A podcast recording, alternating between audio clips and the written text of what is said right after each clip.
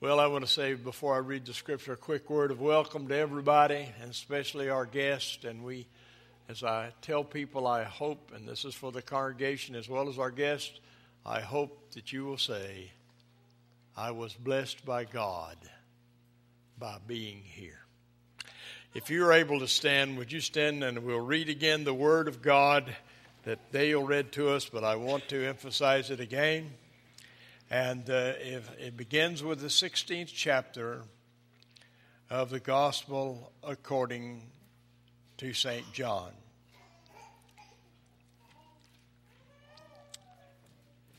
For God so loved the world that he gave his only begotten Son, that whoever believes in him should not perish, but have everlasting life. For God did not send his Son into the world to condemn the world, but that the world through him might be saved. He who believes in him is not condemned, but he who does not believe is condemned already, because he's not believed in the name of the only begotten Son of God. And this is the condemnation that light has come into the world, and men love darkness rather than light because their deeds were evil. May, you may be seated.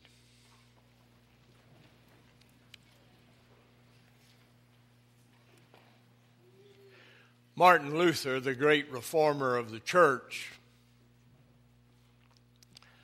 wrote of the third of John 3:16 that it is the whole gospel in a nutshell. In other words, it is the compact message of the whole of the gospel. And while the Holy Bible teaches us many things, this is the most important lesson we need to know and we need to remember and we need to receive in our heart. The reason Christ came into the world was that God loved the world and wanted the world to be saved. Now, in particular, the gospel is not about the world in general, it is about people. So we, we might best understand this scripture if we realize that it's saying that, as Billy Graham has often pointed out, God so loved you now, that you is for everyone. It's for you, it's for me, it's for everyone. That He so loved you that He sent His only begotten Son. Now, that term begotten is an important term. Some translations miss it.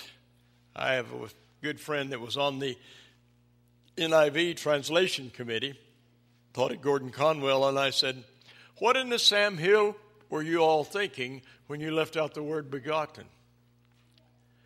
Begotten means both of man through Mary and the both of God through the Holy Spirit.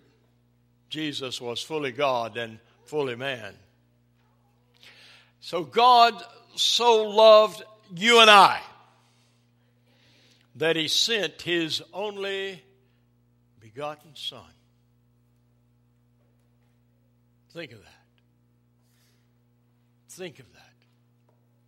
And we know what sending Christ into the world entailed, don't we? We know what it entailed for him. There's a popular, popular preacher on the radio. He's very conservative, and, and I, I generally appreciate most of what he said. But he said one time that, that he believed that when Christ was sent into the world, there was a cheer in heaven. I don't think so. I don't think so. I think there were tears in heaven. Mel Brooks' movie about Christ and the crucifixion. I hope you've seen that. It's profound. Mel may have his issues, but Mel did a great job with that. But, but as Christ dies on the cross, you remember what? Can you remember that? From the eternity of heaven, a tear falls and hits the dust. You see, the Father loved the Son with perfect love. He's uh, the, the, the Holy God is the only one that has perfect love. God the Father, God the Son, God the Holy Spirit, everyone. God. Only one that he loved him with a perfect love. I don't think he rejoiced in his son's suffering. I think he rejoiced in the outcome of that suffering. As I was driving back from Mississippi, um, Elizabeth hated to see me leave and stay behind, but her sister has no one to care for but her and and and my heart was heavy about that, leaving her behind. In fact, uh, I'll see her again in a in about a week and a half, and and then I won't see her again until the end of February. But um, but you know what? My heart was heavy about that. You know, I mean, you know, the things that you you know are right, the right things, but they're not always easy. And as I drove along, I I had a wonderful worship experience. Now, let me tell you all something about driving long distances. It gets tiring. But, you know, God's in our time, there's a lot of junk that we have to listen to on the radio and television, but God's also blessed us. I listen to BBN all the time, the Bible Broadcasting Network. Any of you all ever listen to that? Uh, I'm not on it, but it's got some great preachers on it. But, uh, but anyway, the, the, uh, as I drove along, I, I would find that channel and uh, from from uh, Mobile, and then when I went out of of, of, of, Mobile and, and the radio signal, I, I found it in Montgomery as I came up 65, and then I, I hate to admit it, but as I left Montgomery and it began to fade, I found it coming out of Tuscaloosa, Alabama. And, and I listened to that. And all along the way, until I arrived home at midnight after I picked it up in Greensboro. And, and the, the airways were filled with, with beautiful Christian music, beautiful hymns, some modern and some classic, some high church and some gospel. And God just blessed me as I drove along, and, and I began to reflect upon the coming of Christ and I, I just just was lifted up. Do you ever get that way? Just lifted up, and and and my mind was full of praise and thanksgiving for God sending His Son, and and I began to reflect upon my own life. Now Christmas is a hard time for me and my boys. Their mother who passed away Christmas was her big season. Now you all know that I'm a Thanksgiving boy, I guess because of all the food, but but but Christmas and we my son Jim called me along the way. He looks after me. I think he thinks I don't have sense enough to get the right roads and stuff, but I know what it is. He really loves his daddy and he cares about him. But but we were talking about, and he, brought up his mother and says, you know, Christmas has is just not the same since she's gone. And I said, yes, I I miss her terribly too. And, uh, and he said, Daddy, I miss you.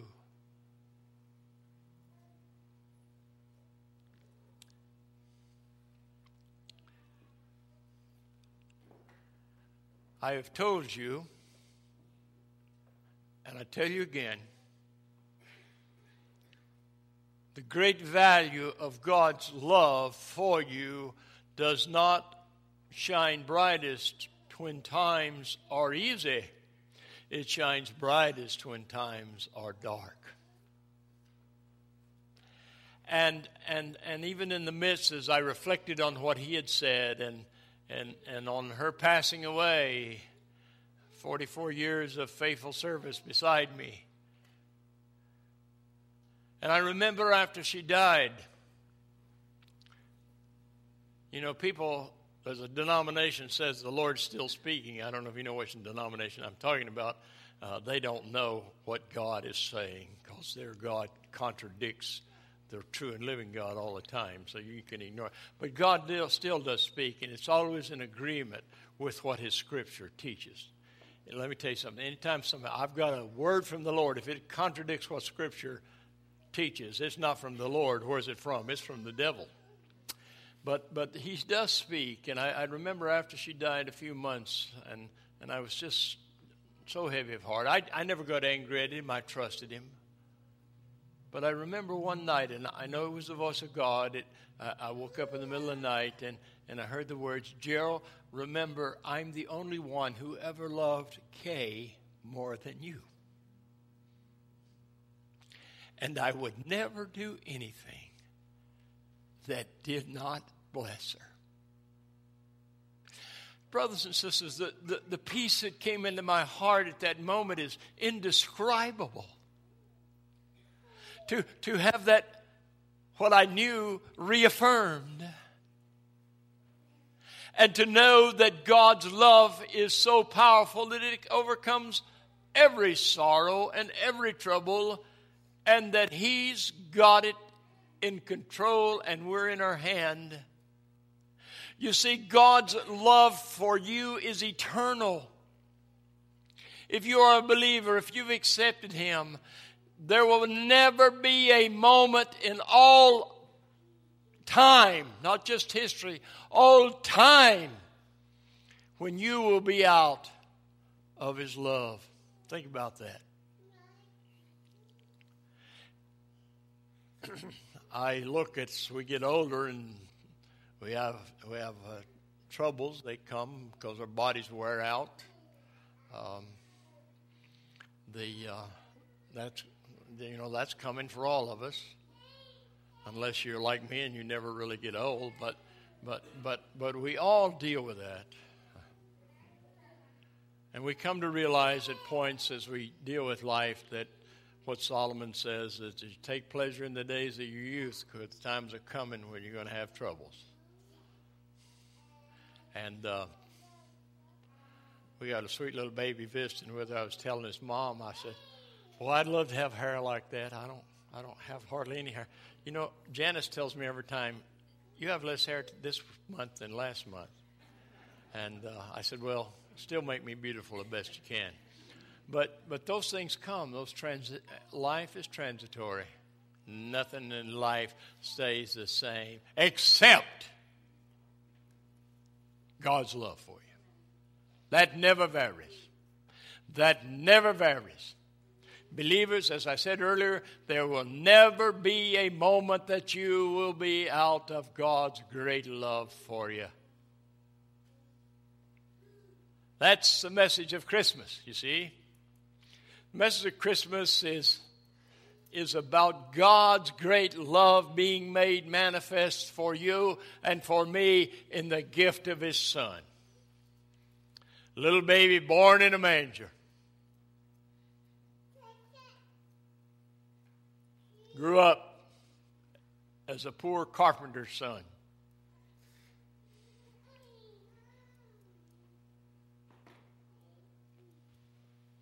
Glorified in all of his life. And in everything that Jesus did, he manifested his, the love of God for us. I think again and again, one of the things that makes this season heavy for me, as you know, is that two weeks ago I found out my brother next to me he and I are the last two boys in the family. Has terminal cancer. But worse than that, he has not accepted Christ. I want you to pray he will. I want you to pray that more than that he's healed. I want you to pray he knows the Lord. But even in that sorrow, God's love comforts me. God's love cares for me. God's love encourages me. God came into the world to give us life, to give us hope, to give us peace, to give us joy. I want you to know absolutely this morning that nobody has You know, I love Elizabeth so much, but my love's imperfect for her. You know that? But you're loved with a perfect love. No one has, does, or ever will love you like Jesus loves you. One of the greatest theologians in the world uh, in the 1900s, 1900s was asked, after all your studies, what is the greatest truth you've ever learned? Happened at the University of Chicago of 1962, I think. And this great theologian published volumes of books, multi volume book, uh, books on Romans, said, The greatest lesson, the greatest truth that I have ever known, I learned at my mother's knee. Mothers, listen to this. The greatest truth I have ever known, I learned at my mother's knee. Jesus loves me, this I know, for the Bible tells me so. You know, when I get back from Mississippi after I go down in, in, in the first part of the year, uh, we're going to be talking about evangelism. Now, you're going to realize that every one of you are supposed to be evangelists. And, and I'm going to talk about the front lines of evangelism. There are many lines in that work. So I'll be coming back to this man. The greatest truth you will ever know is that Jesus loves you. And the Bible tells you so. What is Christmas really about? Christmas Eve, my sermon title is A Cosmic Christmas. I got that illustration from an old hippie I knew real well in, in uh, college. I used to talk to hippies all the time. I'll tell you more about it. But some of you don't even know what hippies are. But um, uh, you think it's a person with overweight below the belt. But but um, but the real essence of the Christmas message is the message of God's love coming into the world for you. I want you to grasp this morning that, that from the eternity of heaven, Christ Jesus sitting at the right hand of the Father, who came into the world as an infant and was lived among us and was crucified on the cross and gave up that his life and rose, he did it because he loves you. And when you realize that, you have a sense of peace and joy and assurance, don't you? Jesus loves you.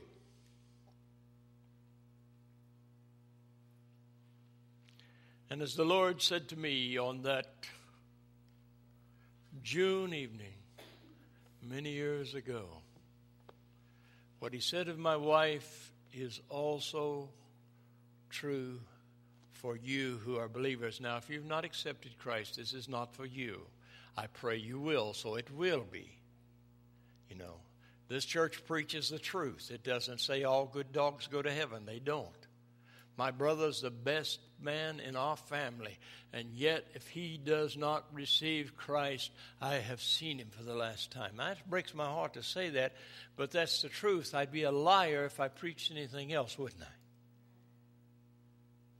That that living faith relationship with Christ is our receptive for receiving the love. He loves us whether we receive it or not, but we, we don't have the blessing until we receive it. And so, this, believers, I want you to know today when you walk out that door today, I want you to constantly reflect every day. as many times a day as you, of the of the knowledge you have that Christ loves you with all his heart. And he loves you perfectly. I love my children. How many love their children? I love my children. Ray, I know you do. We've talked about it. Sweet fellowship in Christ, talking about it. But our love is imperfect. We want to love them perfectly, but we don't. But God's love for us in Christ is perfect. It will never disappoint us, it will never fail us, it will never be selfish, it will always be for our benefit and blessing. Think of that. Think of that. That's who you are. The beloved child of God through Jesus Christ. That's who you are. That is your identity. That is your heritage. And that is your inheritance. Praise be to God that He so loved you and I that He sent His only begotten Son into the world that if we believe in Him, we would not perish but have everlasting life. For God did not send His Son into the world to condemn us, but that through Him we might be saved. That's the great gift of Christmas. That's the great gift of Christmas. It'll never wear out. I got a new tie. How, how, how do you like my tie? Anybody? Did you notice I had a new tie? Elizabeth bought me this tie before she left town. I kind of like it. Anything's plaid, I like it. Must be in my genes, Eddie. I don't know. But, but, but someday this tie will wear out. You know that? I bet you a dollar I spend, spill gravy on it before the week's over. This beard has helped keep a lot of gravy off my tie. I will say that. Amen, Eddie. but but uh, but that love of Jesus is never going to wear out. It's never going to fade, and it's never going to fail you. Rejoice and be glad today that you know you are the beloved of God. That's Merry Christmas. Amen.